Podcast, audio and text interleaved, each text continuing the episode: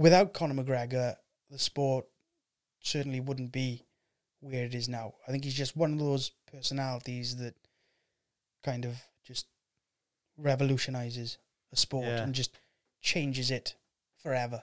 Like mixed martial arts will not be the same as it was before Conor McGregor entered the UFC because of Conor McGregor. Yeah. Hywel, thanks for coming in, mate. No worries. Cheers for having me. That's all right, mate. Appreciate you coming down. Uh, talked about it for a little bit and uh, making it happen. Yeah, definitely, definitely. Yeah, it's nice to get down here. Got a, a cool little setup here. I love it. Yeah, cheers, Wicked. mate. Appreciate that. So I'll take it back to when I first sort of spotted you. I went, I went and watched uh, when Jack defended his title in Cage Warriors. Yeah, yeah, yeah. Uh, I was down there that night and obviously seen you doing your job. And I, I actually thought at the time, fuck, that's a cool job. Like, I, you know, how does someone like that get into that? And this was way before I even had a podcast. So Yeah. it's quite cool actually sitting down with you now and getting to know a bit more about you. Yeah, it's uh, it's a weird old job, isn't it? I sat there watching watching a, uh, I think it was like a pain pit fight night, and I was like, how how do you get into doing that? Because uh, initially I, I used to go down um, with Richard Shaw, and kind of uh, I was training with him at the time at Tillery Combat. And there was a there was a group of us. We were about maybe from the age of like thirteen onwards. We used to go down. We'd help set the events up, you know, putting the mats out in the warm up rooms and stuff like that. And uh, yeah, we. I always say I used to. Say, I say I'll. Uh, I'll say that I helped set the cage up, but he'd definitely tell you I was more of a hindrance because I was useless. I wouldn't know anything went about the squares the wrong way. Yeah, it's terrible. But um, but yeah, we used to go and help out, and we used to watch the show then because we knew lots of the boys were fighting. We were all fans of the sport. Um, and then yeah, I kind of I, I was like, oh yeah. And I used to say to the boys, I used to say I could do that. I could have a go at that. I think. Yeah, I think I could do it. Um, and they say, oh no, you couldn't, you couldn't, you couldn't. Shut up, shut up, shut up. And um, uh, Ricky Wright uh, did lots of shows at the time, and I think I said to him a couple of times, "Oh, I fancy a go at that." And he go, oh, "All right, yeah." I said, oh, "I think I could do it." And um, fast forward a couple of years, then I was in university. Um, had a phone call off him saying, "Do you fancy a go? I've got you a gig." It's uh, I can remember exactly. It's uh, with a guy called Matthew Einan, uh, ran a show called ESE Fight Night, and it was in I think it was in more of a social club in Llanelli. Um, and I can remember, I can, I just, uh, I was in Tesco's at the time. I was like, ah, yeah, yeah, all right, I'll give it a go. I had nothing to lose. I'm a student. It was a bit of, bit of money on the a bit of beer money. Yeah. And um, I turned up to the show, and it was, uh, it was brilliant. It was a proper like spit and soda show. Um, it was a really good show, but like the cage was on the floor. There's probably about 200 people in attendance. Um, you know, the, walkway was just like through the through the middle of the seats. Good. Um, Was it? That's probably what you needed, was it, for your first one? oh, definitely, too definitely, intense. Like, definitely, yeah. Well, I can remember I got in the cage and like my I remember my left leg just felt like it was shaking uncontrollably, and I was like, oh, this is weird. What was my leg doing that like? So I shifted all my weight onto my left leg, thinking that'll stop it. And then the right leg started going. But um, proper level of discomfort, like, was it? Yeah. massive, massive. Yeah, I thought, oh, I don't know what I'm gonna do by here. Hope I don't choke up or anything. But uh, but yeah, I did that show, and it kind of snowballed from there. Mate, it's a, it's a wild thing to do because, like, I don't know about for you, but for me, like, when I was in school, primary school, like high school and whatever, you know, like when they say get up and read, Yeah, like, that is like the dreaded moment for me. yeah. Was that like similar? Did you ever find that? I've always been confident in speaking. I'd say, you know, if you ask me like what my strength is as a, a human being, speaking is probably one of my biggest strengths. I feel like I can talk to most people. I can talk at length. I'm, you know, I can read to a, a, a decent level then in front of people. I mean, Yeah. that, that doesn't really phase me too much. Obviously, when I was plonked in front of 200 people, I was a bit taken aback. But generally, as a rule of thumb, I've always been okay at that. Um, but then I was terrible at maths. It was always a trade off. In there. Yeah, you, you can't have it all, mate. You Come can't on, have it like, all. innit? well, no one likes the people who can have it all anyway, do they? Let's be honest. No, that's There's it. always that one it. kid in school used to look at you and oh, for God's sake. Mate, they've, all, they've everyone's got something they're not good at. They're just not admitting it. Like I, I had this bloke in here the other day, uh, Richard Taylor. He's like he was running to be an MP in Blaenau Gwent, Yeah. and he was saying, "You all know these bad things about me, but trust me, you think you know it all. You don't know the actually the worst things. Like everyone's got things which they're Yeah. hiding from people, Yeah, of course. which yeah. they don't want to admit because you know it's embarrassing Yeah. or you've done something you shouldn't have done or yeah, whatever. oh, innit? So. Yeah. Well, that first show, I introduced myself to the referee, and uh, you know, he shook my hand. And he said, "Oh, my name's Chris Jones," and Ricky'd mentioned him to me. He said he was going to be there. Um, anyway, he literally shook my hand, said my name's Chris Jones. I turned round, said to the audience, started my, my spiel. I said, ladies and gentlemen, your referee for the evening, Chris Davis. He literally looked back at me, pointed at his shirt, and he was like, Chris Jones. on the first So, one. on the first one, yeah. So, How yeah, did, did he, did he collar you for it later? Like, or? Oh, I did. He's a lovely bloke, Chris. Really, really nice bloke. He just pulled me aside. He was like, "It's Chris Jones." I was like, "Sorry." Get it right. Come on, like this is my time to shine, son. Mate, it's yeah, it's proper mad. Like, so you, you went from these like smaller shows then. So how did you get like a fill the gap between that and Cage Warriors? So basically, I did these these smaller shows. Um, I was lucky. I I managed to do an adrenaline fight night show, which was um, a great show run by James Wallace, and then uh, I got my details passed on to a guy called Robbie Owen, who was running a white collar boxing show at the time. Um, the show was based in Cardiff initially, and I got a lot of work in with Robbie um, doing this white collar boxing stuff. He's still an active promoter now, and um, he's actually one of the really good guys in the white collar industry because I think that industry is filled with a lot of um, sometimes less desirable promoters. That's very professional. Um, yeah, you know, sometimes, uh, you know, I've heard of kind of story, and again, it's all stories, but you've heard of kind of fighter safety being compromised when really all they're trying to do is raise money for charity and have their five minutes of glory or whatever in a boxing ring. Um, but yeah, Robbie's one of the good guys, and I started on his shows, and that was great because that really gave me a platform to kind of find myself, hone a lot of my skills.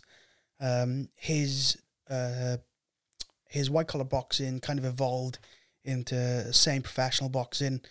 Um, and as his shows kind of took that little step up, it allowed me to kind of take a little step up too in terms of my announcing ability and the way I was announcing. And I was able to play about with a lot of things because he gave me a lot of free reign in many areas. And that was fantastic.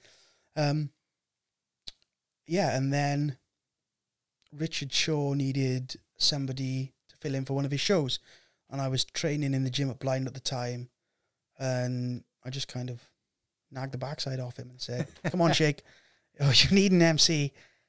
I want to be your MC. Let you know, let's make this work. Can I can I fill in on this one this one show? It was a Cage Warriors Academy show, so it wasn't televised or anything like that. It was in Newport Centre. Um, Jack Shaw was fighting Alexandros Gurmilatos, I think. Um, and I said, "Come on, I'd love to do it. Is there a chance? Please, can I do it?" In fact, I think Jack was the one who tapped me up and said, "My dad's looking for an MC. Go, tell him you'll do it. Go and tell him you'll do it." Um, and that was it. He, yeah, he. Uh, I had to send him a video of me um, announcing, as I would announce a fight. And on the back of that, he said, "Yeah, okay, we'll we'll give you a shot." And I was lucky then. After that one show, he asked me if I'd like to do uh, the rest of their shows. So I was doing the Cage Warriors Academy Wales shows, which meant I was doing the undercards of the televised Cage Warriors events whenever Cage Warriors came to Wales. So I suppose that kind of put me in um, in a position to maybe be seen by some of the Cage Warriors brass. Um, I think I did those for about two years, two or three years, and then I had a phone call asking me if I could just fill in for one show at Cage Warriors '99 up in Colchester. Um, so obviously I said yes. You don't, don't say no to an opportunity no, like no, that. definitely not. I said yes. Um, I went up. I filled in for the one show. I was absolutely on cloud nine for the week afterwards. Um, I was just chuffed. I thought it was amazing. And there, that was in the November. And then in the February of the following year, I was asked if I'd like to join the team and be the MC full time. And that brings me up to where we are now. Amazing, mate. Mate, it's great as well. Like just building your way up, and that's what you've got to do. Like it's the same as like doing this. I've said to like many people, like the first fifty are probably going to be like a bit of an apprenticeship. You're going to Yeah. learn what you're doing, what you're asking. Is there a plan in it? Because I imagine like doing that, you know, just even like going over it and not saying the wrong name, like you did with Chris or whatever. And that's Yeah. that's a talent in itself because something sometimes things just fall out of your mouth, don't they? Yeah. it's like what the fuck just Yeah, happened. and sometimes not overthinking yourself. I mean, I'm still guilty of that now, overthinking myself and overthinking what I'm going to say and kind of almost over processing it in my mind. Um, but yeah, having that ability to just just kind of free flow and work things out and do things. That was really, really beneficial. You know, especially to know that it's only going out to the people in the room. That was fantastic. And it was invaluable to me, to be honest, just to be able to kind of find find myself, find who I felt I was as an MC. Yeah. Um, I mean, I'm by no means finished. I find little things I try and tweak about myself every show because I think the minute that you're kind of happy with the way that you are is the minute that you're going to start to kind of come apart. Because You- yeah, you're kind of either on the Yeah, up or I on the mean- down, in you. Like, yeah, I, I, mean, think you can never achieve perfection, can you? Really, you know, really and honestly, no one can ever say they can achieve perfection. I mean, Usain Bolt, when he broke his his world record, and you know, and his own, it was his own personal best. When he made his own personal best, there's no way he was totally satisfied with that forevermore. There's no way he didn't sit down and think, oh, could I, could I break that? yeah, Or could I break my own record again? You know, no one's ever completely. Everyone's everyone's always striving for that a little bit more. that's it. Yeah, you you get to like you you look at this levels, don't you? And you're like, oh, once I get there, I'll be happy. And then when you get there, you're like, oh, what's up there? It's like you can see the next ridge. It's like when you go up Yes. a mountain, you think that's the top, and then there's another bit. Yeah, yeah. It's like it's never ending, it? Literally. And so, like you say, um, are you working for Cage Warriors full time then, or is it just just for the MCing? No, no, no. I um I just do the MCing for their shows. Outside of that, I actually work um in a special needs school All right, okay. with kids with special needs. Yeah, so it's cool. Yeah, it's interesting. Bit of a contrast, like Yeah, a big uh, contrast. yeah, hey, it brings you back down to earth.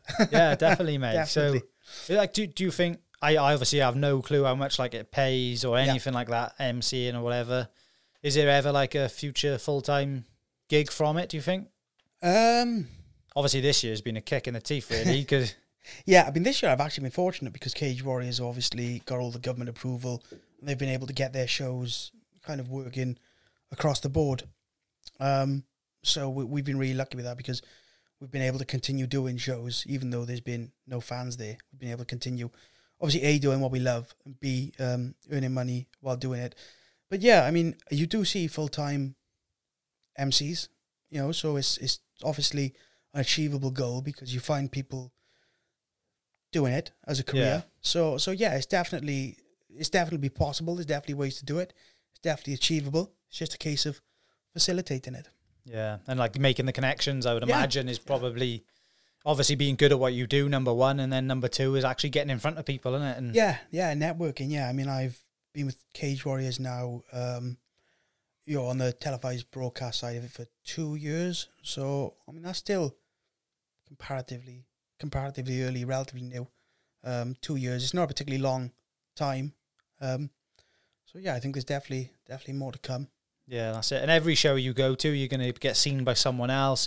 Every sort of like I noticed you've done quite a couple of podcasts lately and things. Every one of them, you don't know who's listening.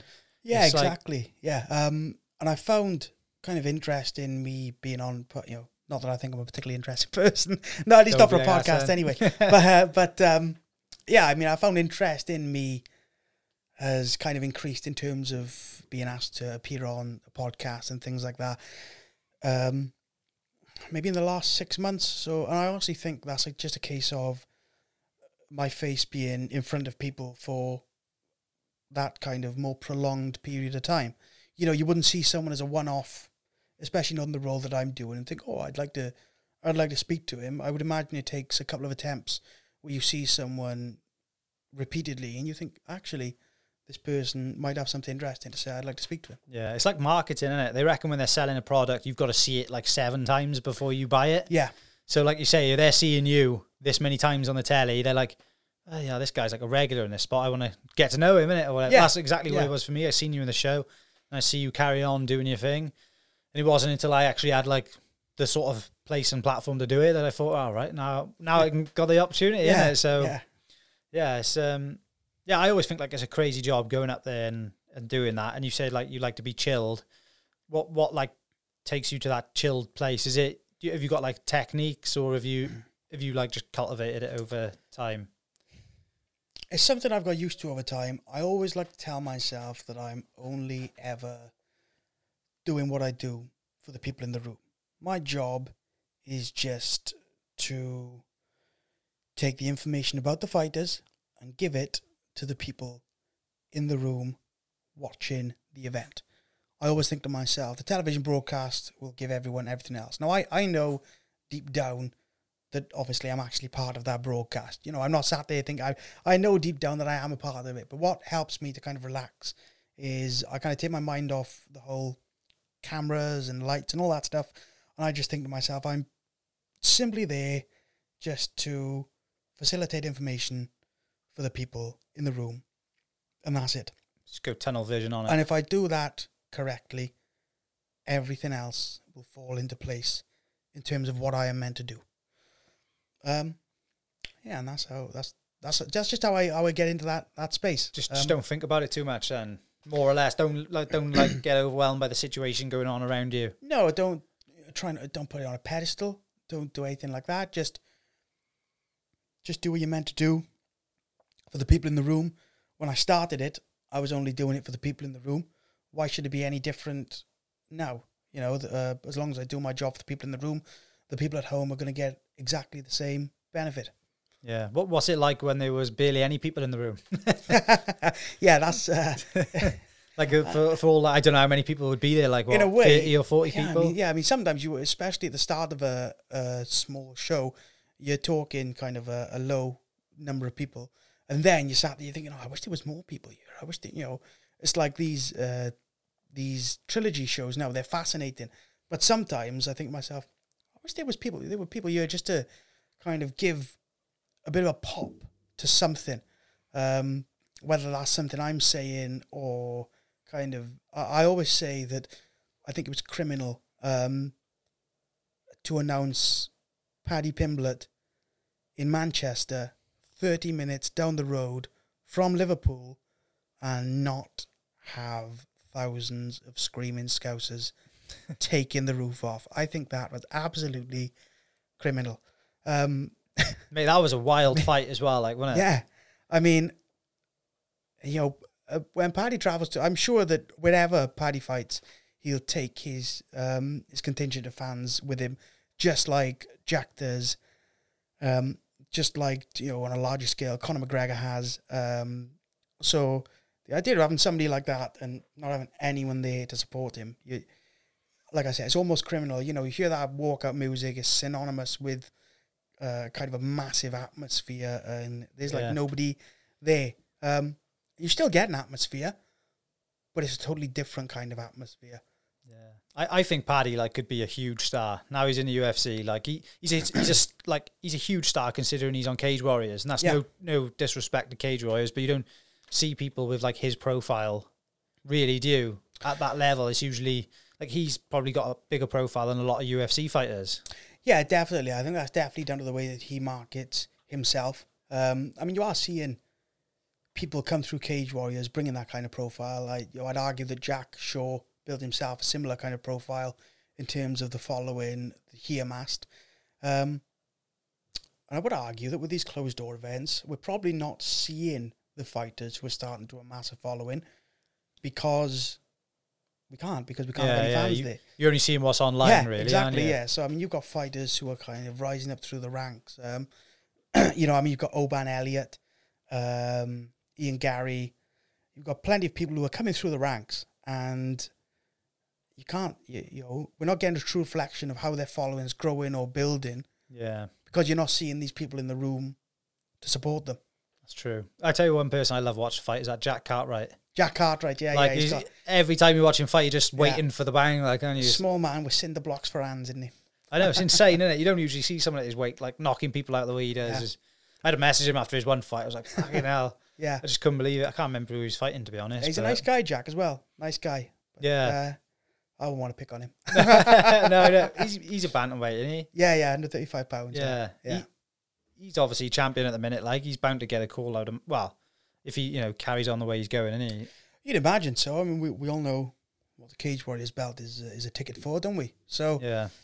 Yeah. in that regard, if he keeps winning, keeps putting on performances, then uh, you sh- you should imagine that that a phone call will turn up sooner or later. Yeah, yeah. yeah I, I find it weird. Like, obviously, Cage Warriors like must have good connections with the UFC, and Yeah. uh, haven't they? And Graham and everything. But it's like a weird thing, innit? You you build them up to be this champion, and then you know they're gone within a fight or two, almost, and it tends to be be the way.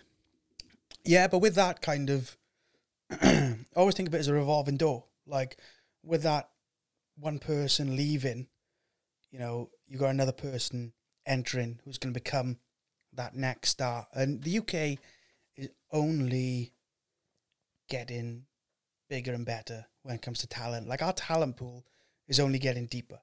Yeah. There's going to be kids who are 12, 13, 14 years of age right now who are that next generation who I'm super excited to see what they can do when they reach adulthood and they step in the cage because they've been doing this from day dot and there's absolute savages out there you know people who've got all this kind of information at their fingertips in terms of coaches they've got access to fantastic gyms they've got access to like strength and conditioning coaches they've got multiple coaches multiple coaches for multiple disciplines Yeah. They've got coaches who can bring it all together.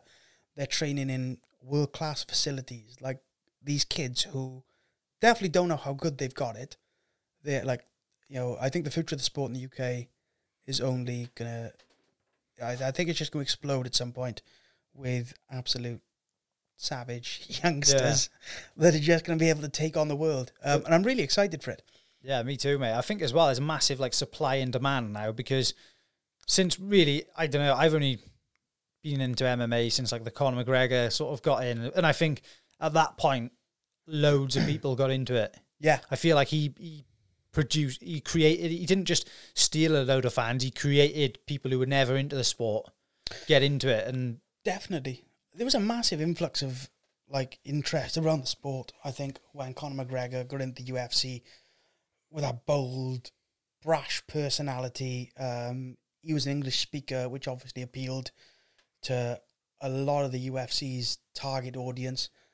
And yeah, like you said, loads of people got into the UFC off the back of it. I enjoyed mixed martial arts just before Conor McGregor got into the UFC. Um, like I really used to like watching Chael Sonnen and Lyoto Machida back in the day. Um, like that was you know that was that Oh, was he, for me. he was to quality, like the Yeah. way he talked to, to people Yeah. and just his comebacks. I, I still watch like his podcast now, The Bad Guy Inc. yeah, yeah, yeah. Like that's one of my go-to watches. Yeah. Like, and although sometimes like you know what he's saying, maybe not, isn't even like right, but you just I just love what he's saying. Do you know what I mean? Yeah. He's- I honestly, you know, yeah, kind of that was when I was growing up in the sport. That was those were two people who I kind of really looked at and kind of enjoyed watching was Chael Sonnen and um, and Lyoto Machida. And I always make the joke that uh, I turn the Sonnen and Silva fight off for the end, so I don't see him lose. But, but um, yeah, and then obviously, like yeah, Conor McGregor, he's kind of like a level up from Chael Sonnen, and yeah, he did. He, he battered on the doors for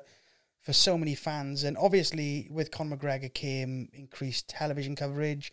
Uh, it became much more accessible. Um, obviously, you kind of had a bit of a social media boom around the same time where it was much easier to share video content, and you know the UFC were doing press conferences, so you had uh, kind of sound bites and video clips from there that people could watch, and I think it all came together at a nice time to just create that kind of explosion in terms of fans of the sport. Yeah, like I just literally, like you said, like all the little videos they put together of him, you know, all, all the compilations and stuff. And Yeah. you just see him like riding down the bike on that big wheel, uh, down the road on that big wheel bike with the Snoop Dogg song on. Like, Yeah, like that's probably like I can remember my brother showed me that. He's like, "Fuck, you got to see this guy," and that was probably it. Then I was like, "Fuck, I got to watch him fight." yeah, And uh, I bet like yeah, his fights are watched over and over and over again. Oh, and yeah. Even now, like because I went through a time where like you just always watch his knockouts back. Like, his, yeah. yeah, his, he was definitely like a catalyst to a lot of people getting into it. I think. Oh, 100%, definitely. Yeah, and I think, you know, whatever you think about him, you know, whether you think he's one of the best fighters to ever grace the, the sport, you know, of, of his uh, of his time, or whether you think he's not, you can't argue with what he's done for the Yeah. sport. Um, you know, whether you think his skill set is there, and whether you think he's a fully rounded fighter, or whether you think that someone else is better, um, you can't argue with what Conor McGregor had done to, sport, to the sport. He's without Conor McGregor, the sport certainly wouldn't be where it is now. I think he's just one of those personalities that kind of just revolutionizes a sport Yeah. and just changes it forever. Like mixed martial arts will not be the same as it was before Conor McGregor entered the UFC because of Conor McGregor. I agree, but isn't it strange though? Like obviously that's the case. He doesn't even have to do that anymore. No, You know, like when, like Yeah. his last fight, like if he hadn't had got the profile he got going into that fight, like there was no pop in any of his interviews like there was before. yeah, Yeah. You know what I mean? Like he's kind of raised his profile. Like he doesn't have to do it. Although I think maybe coming to this next one, it could be a different story. I don't know. Yeah, possibly, possibly. I mean, uh, yeah, trilogy with Poirier. So uh, it's one apiece. Will we see the old Conor McGregor back, kind of talking a bit of trash, talking a bit of smack, trying to get under his skin? I can't. I want to see it. Like I wanna see it, can't yeah. help it. I want Everyone- to see it. Like Everyone wants to see it. Everyone wants to see give it. him some shit, innit? Yeah. Like I like Yeah. Dustin. Obviously, he's great. He's a great guy, isn't he? Like Yeah. he's nice as they come. But I mean, well, man, look, he he knows the game, McGregor, doesn't he? As well, he knows the game. I mean, you know, I you see people say, you know, he's changed because he's a father and all this, and you know, he knew exactly what he was doing from the dot. He wasn't just some brash Irishman who did things at the the flick of a switch.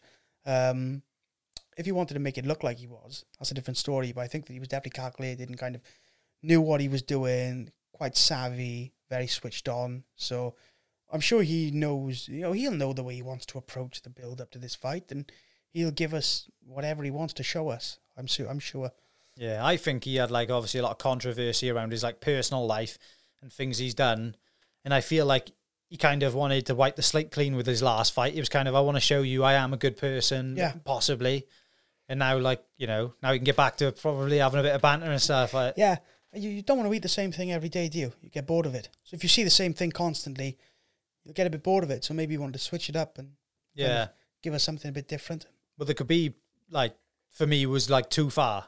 You know, like the Khabib press conference. It was like, I d- it was like Yeah. kind of.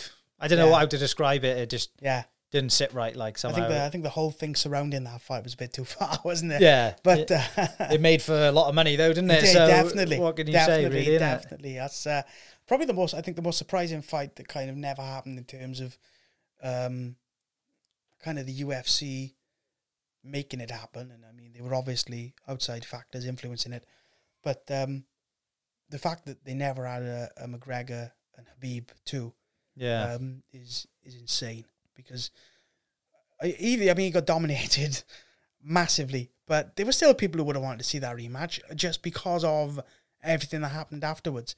oh so- yeah, wild, isn't it? Like Yeah, you could. Pro- yeah. The promo for the next one would be greater than the one Would before. and- be the end of first fight. Yeah, Yeah. Yeah. Yeah, it was insane. And like I you know, he did definitely get dominated, but he also caused probably the most problems for him in, in certain ways. Like I know obviously he was on the floor getting battered for a lot of it, but at the same time, he was staying in there.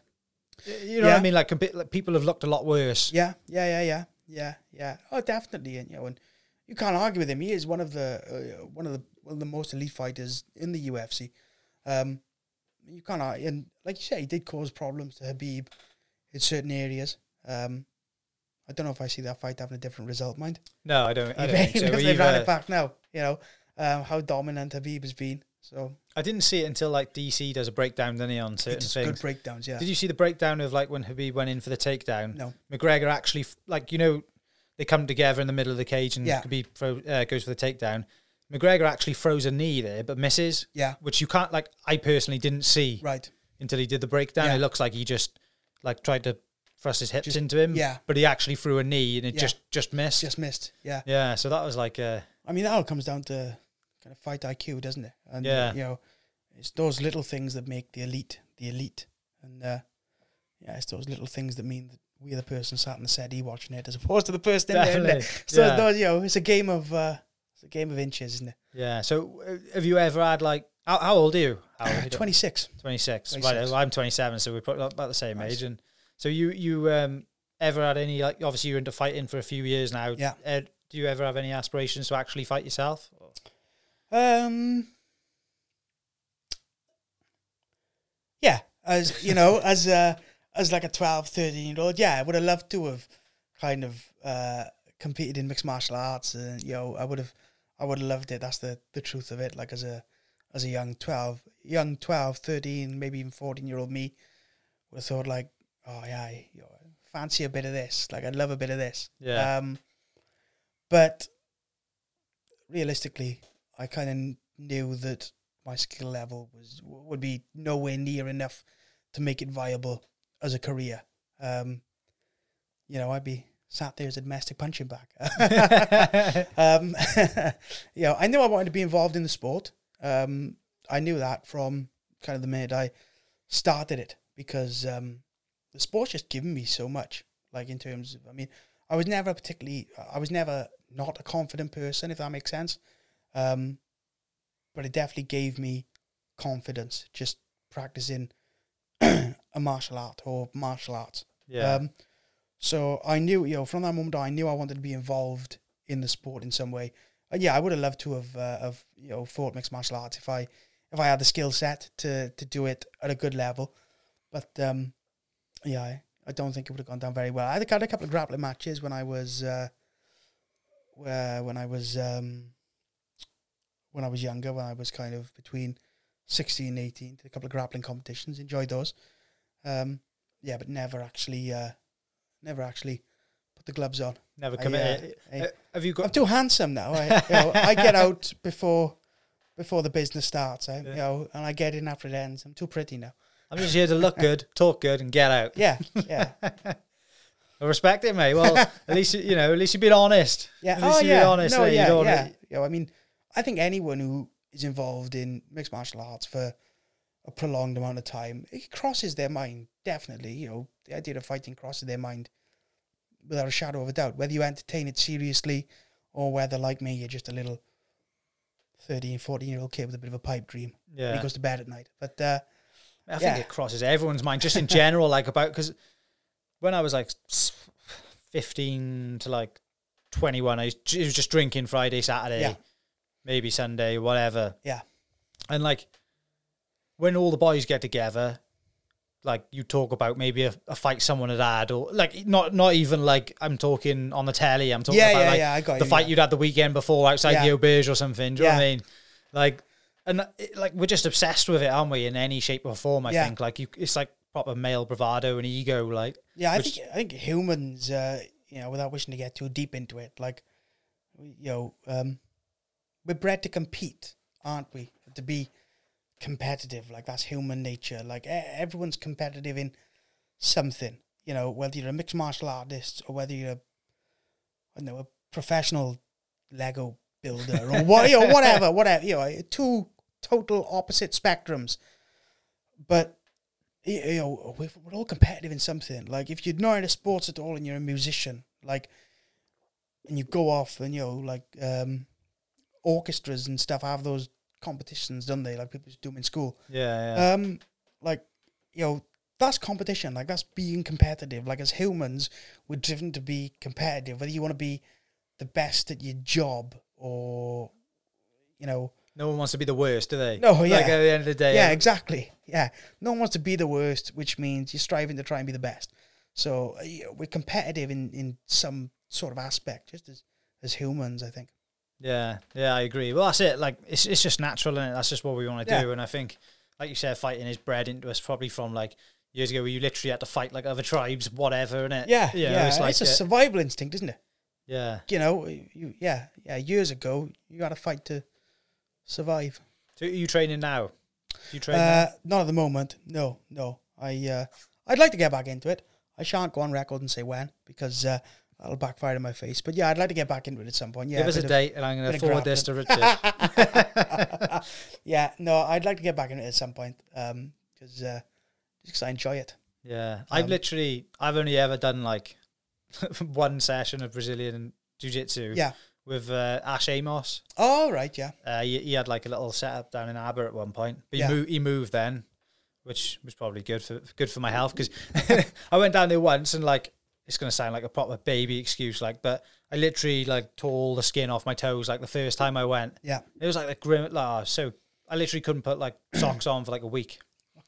it, it does grow back. It does grow back, does I grow know. back. I know. Yeah, Yeah, I should have gone again, really, but he, Yeah, he moved then a- down to like put Pont- plaster on it. Pontypool or something like. Yeah, But I, I would love to, I- you know, I, I to keep saying it, but I will have to try and get up for a couple of sessions. But it's hard to commit time, you know, because it's not Yeah, yeah. I mean, speaking from personal experience, even if you just get like one or two a week, it's just just beneficial. I mean, we're all trapped in in the kind of the, the, the grind of work and whatever else. So, I mean, just having one or two sessions is just just good for you.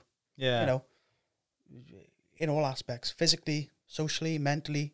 It's just good to Yeah. get out and do a It bit. de- it was definitely really fun anyway. yeah, it's Yeah, I, I did enjoy it. yeah, like it was massively fun. Yeah. Yeah, like you don't get the opportunity you usually do to just you know you don't like you can't walk down the office and just grab someone and try and get them to the floor like can you? So You can't. No, you can't. unfortunately, no, like no. because there's time to time I'd No, like you- to, but even if that's the environment where you most want to grab is, you yeah. cannot.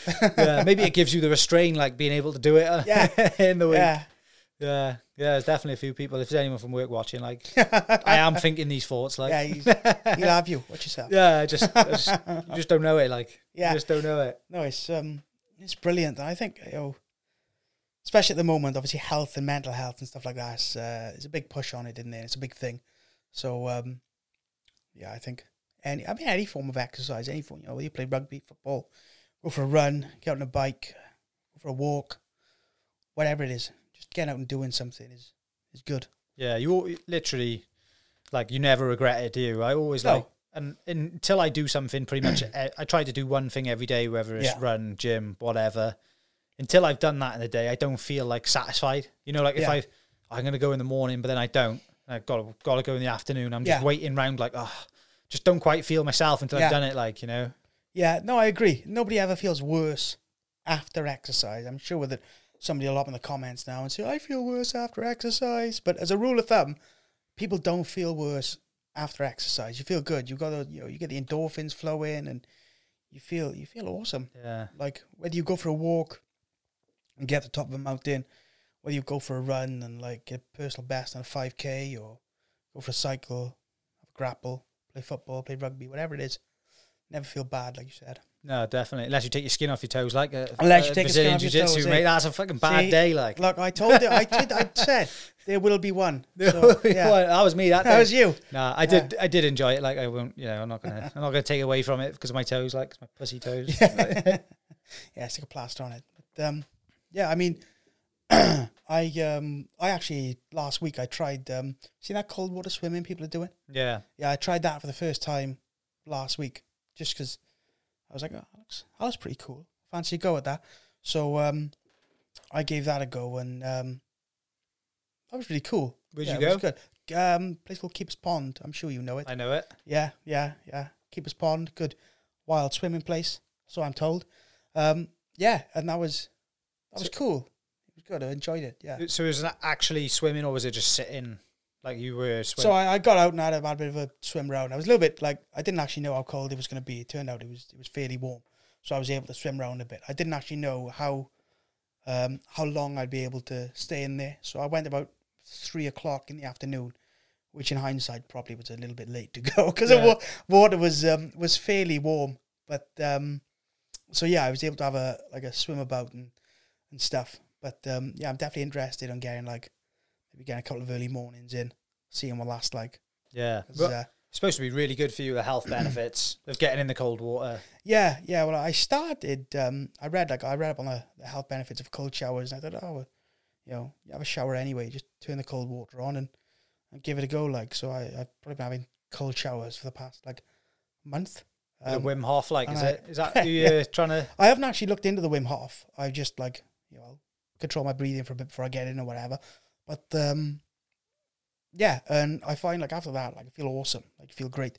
So uh, I thought let's take it the next level and let's try some of this wild swimming. So I'm gonna try and get up there now this weekend, nice and early. See Do it, if I mate. can uh, see if I can get a bit of a bit of a chill on. And I know Matthew Creel was going up there quite regular. Do you know him? I've Tidy heard Butt? of him. Yeah, yeah, Yeah. it's tidy, but yeah, yeah, yeah. I think he's got a group who goes up on a Sunday morning early, right. and like anyone's welcome sort Yeah, of thing. I'm yeah. pretty sure. Nice, nice. I should I should go some point. I got one of them like um I got off Amazon like a little tub in the garden Oh which yeah, you can fill with water. yeah, So like if I go for a run in the morning, come back, yeah, do like five minutes in there before I go for a shower, yeah, just sit there. Like it's it's not so bad now. Like you said, this time of year is kind of yeah. it's different. But we w- we were going actually in the river. Um, we I say we go in the river. We did it like twice before I got Yeah. this tub, and uh, we went down one Sunday morning. one of the boys got in. I did like a couple of minutes. Yeah, Another lad did about five. His one was in there for about ten minutes, and uh, he st- he started to make his way out, and he was about four meters from the edge, Yeah. and he just like collapsed and just went straight on his face. Oh Jesus! Got back up, his knees were cut. He was just like, we had, Oh. literally had to like because it was well there was there was frost on the ground, like Yeah. that's how cold it was at the time. Yeah, So we had to like fucking dress him. He couldn't dress himself. Like it was it was ridiculous. dangerous, man.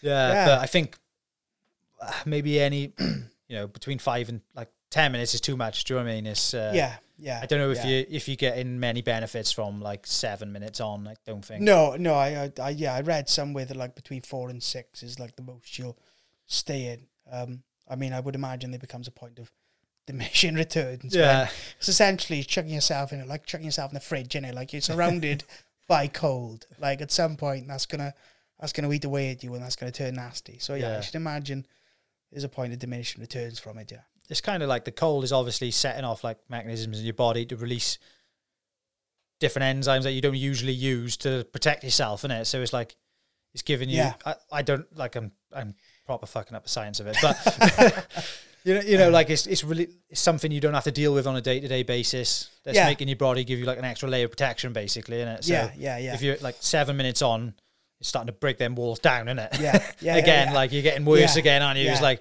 oh, but we can't put up with this. Yeah, I, I, I'm, there's something to do with the blood cells. I don't know if it's the white or the red, so I'm not going to put a name on them. But it's something to do with the blood cells, and they, I think they like rush to the surface of your skin, um, and I think they start to come away from, um, like your fingertips and your toes, um, to kind of preserve the heat around like your vital organs and stuff. Again, I am also butchering the science. Anyone who wants to know, just Anyone- Google it, yeah, because you're anyone not getting know, facts yet. Google it. Yeah, you're just getting ideas. But um, I think I heard that once. yeah, yeah, that sounds about right. That sounds good. Yeah. S- Same guy actually. I went up the mountain with him the other morning, like six in the morning. Run up. It's only like a four mile run, but it's quite a tough one. Yeah. We were about three quarters of the way up, and he went, "I'm on my seventh day of fasting today." And I- and I? I was just like, "Right, okay." You- I was like, "So why you haven't ate anything?" No, literally just water fast for seven days, like water, black coffee, green tea. That's it. So we're getting up there. We got to the top, and he's like, "I, I don't feel too good." Like same guy. Like I swear he's just desperate. He's just trying to. I swear he's just trying to end it through like exercise and health. I don't know how he's like. He's trying to do all these things for health. He's just making himself ill. Like he's, Seven days without food. I couldn't do that. I think he's done twelve. Seven before. days with twelve days He's without done, food. he's done twelve with absolutely zero food. Man, I know you can go way longer without food than without water. I don't know how long you can go, but like seven days a lot, man. It's a long time, isn't it? That's a lot. He reckons after three or four days you don't you don't get hungry. Like That's mad. he reckons you just you just floating through. And he said like, well, he gets himself into ketosis for like the week before, Yeah. I think. So he's just like predominantly burning fat then. So he's like just taken from his body then for the fourteen days effectively. But yeah, it didn't, well, I think he broke his fast that day. That's right. Yeah. that, on that one particular one because he said Mad. he was broken when he got home. I mean, I know a lot of people do intermittent fasting. Um, I know GSP has done done a bit of fasting, hasn't he? Yeah, Um, so I know a lot of people do fasting. I know it works for a lot of people. Seven days. That's that's extreme fasting. that's extreme, mad. mate. I don't know. I like. I can't even like comprehend it to be honest, No. Because like I feel like twenty four hours would be quite difficult. Yeah. Yeah. I mean, I, I would imagine he started at 24 hours. I like to think he didn't just put No. down. I like to think he didn't just put on a burger and think, right, from here on in seven days, I'm going to do it. He's the Um, type of guy. Li- God, I mean, that's that's a massive mental challenge, that isn't it? Yeah, definitely. Yeah. I, I, I, yeah, like I said, twenty. Like, well, to be honest with you, like five hours or four hours in between meals is difficult sometimes. You know. yeah, yeah, especially when especially when you got nothing to do and you're kicking your feet. Uh, yeah, yeah, yeah. And like he's working from home at the minute as well. So imagine like being that close to the fridge and only not eating for seven days. yeah, Although I suppose like he said, like it's really good once you get the hunger out the way, a couple of days in, like you just got all this extra time where you're not thinking about food.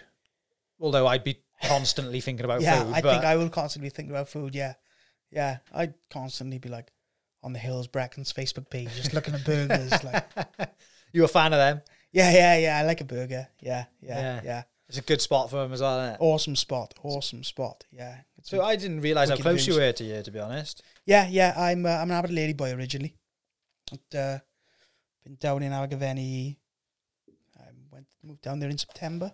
So, yeah, just under a year. Obviously, uh, Auberge has been closed. Like for, uh, uh, have you ever been for a night out down? Never in been for a night out in Abergavenny. No, no, no. Managed to get out for a couple of pints now. That's why you moved there. That's why I moved there. Yeah, yeah, Yeah. yeah. No, I managed to get out for uh, for a couple of drinks in the, the local pubs, which has been decent.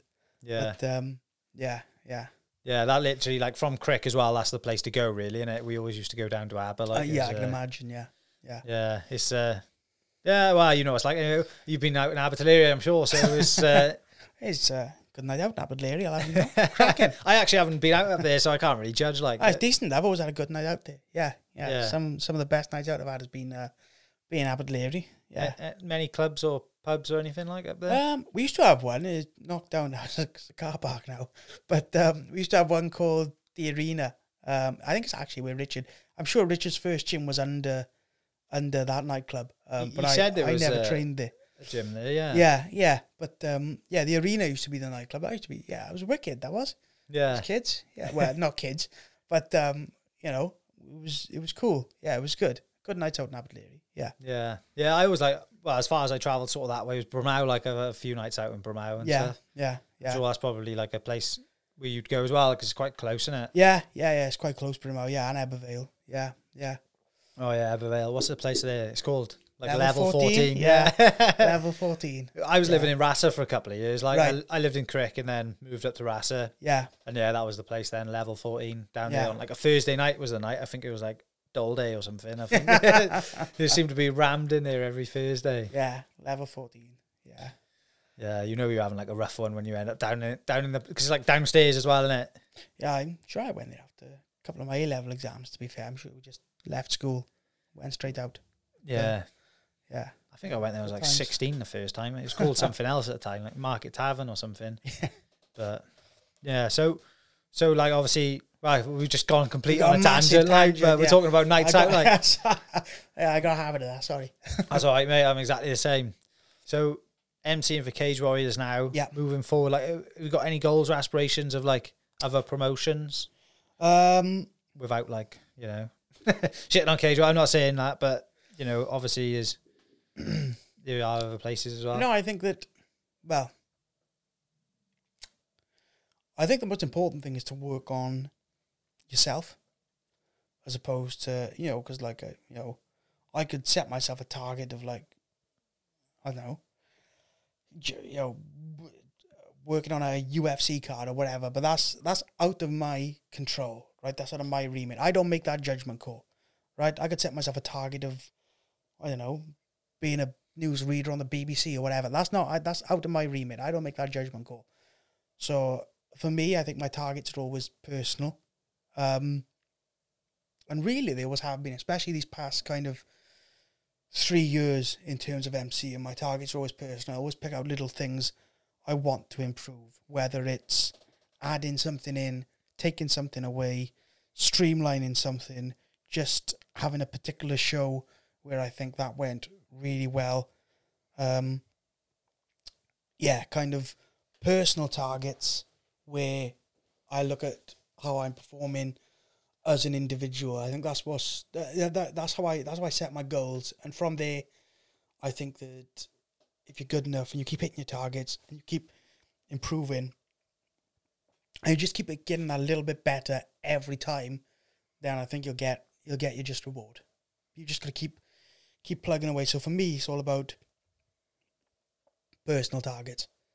Um, and I think you know you can measure those as well, and it's up to you to hit those targets because those targets are about you. Um, and there's not really any external factors. So I think that's yeah, that's how I tend to set my set my goals. Um, think that's a great way. I think if I, you know, if I was to give myself some kind of target outside of kind of personal goals, it would be that I'd like to maybe work in other sports, um, because I like most sports. So, kind of finding my way into another field that'd be fantastic. Um, I've said this before. I would honestly be um, equally as happy. I think. Um, introducing golfers onto a tee box um, as I would introducing fighters in a cage.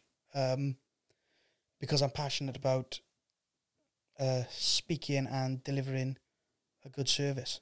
So, yeah, I think if I was going to set myself any kind of targets, I think that would be that would be what I what I'd say in terms of kind of targets outside of my remit would be maybe try and get something in a different a different sport. I think I think that'd be really cool as well. Yeah, I Um, think so. Is You know, I think it'd be really interesting to work in a different sport, um, kind of in a different environment. It'd be quite fun.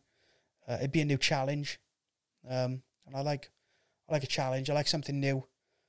Um, otherwise, I think you can sometimes stagnate. So yeah, something new in a completely different, completely different field.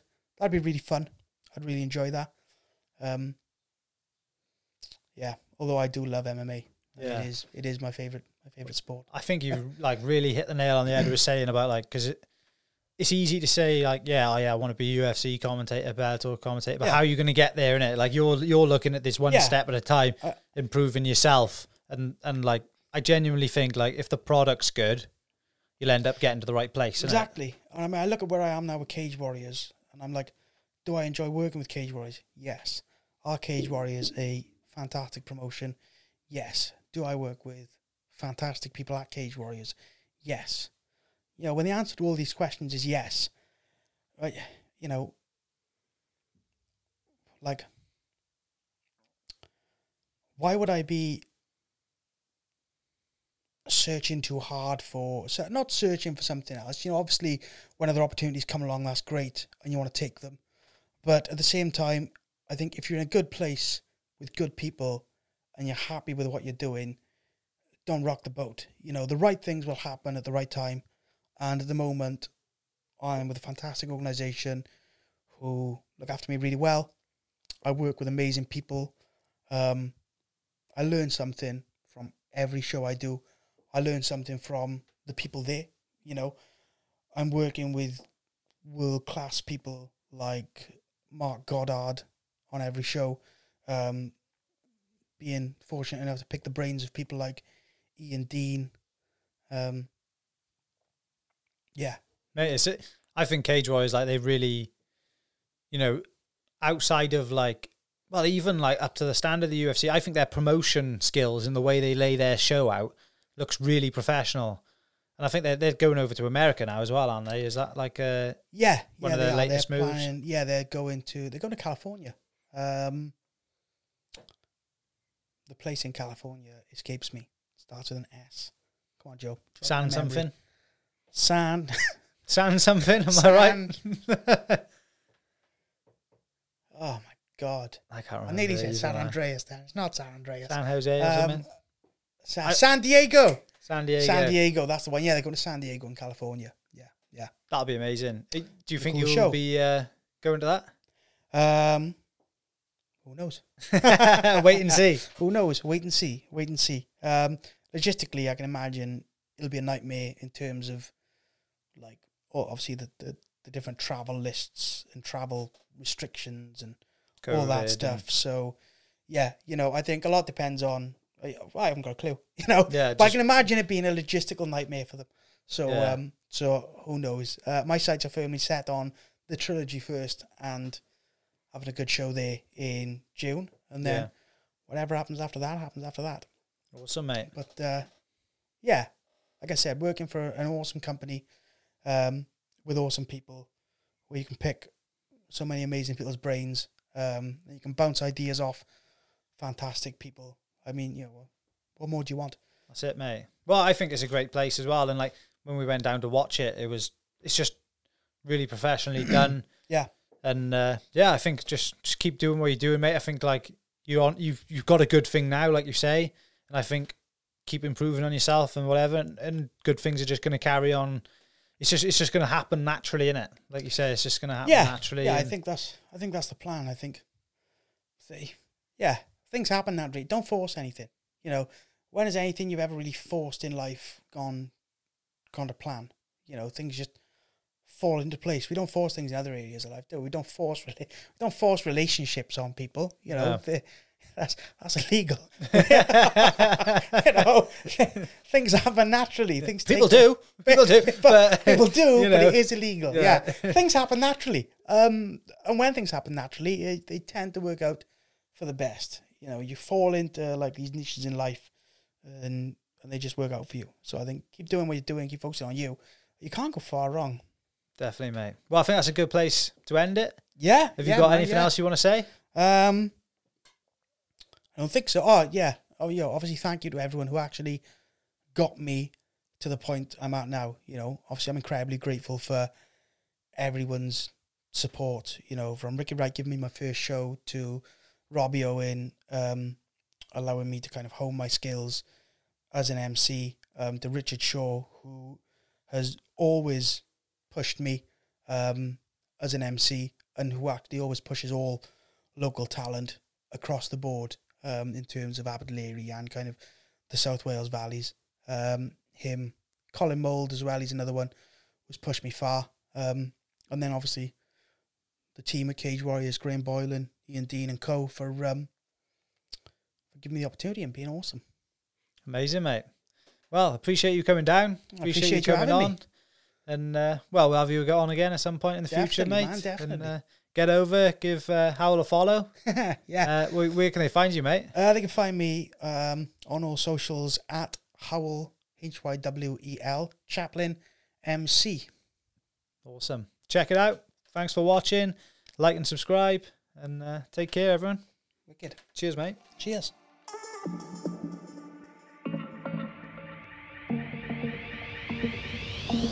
Experience Real Podcast.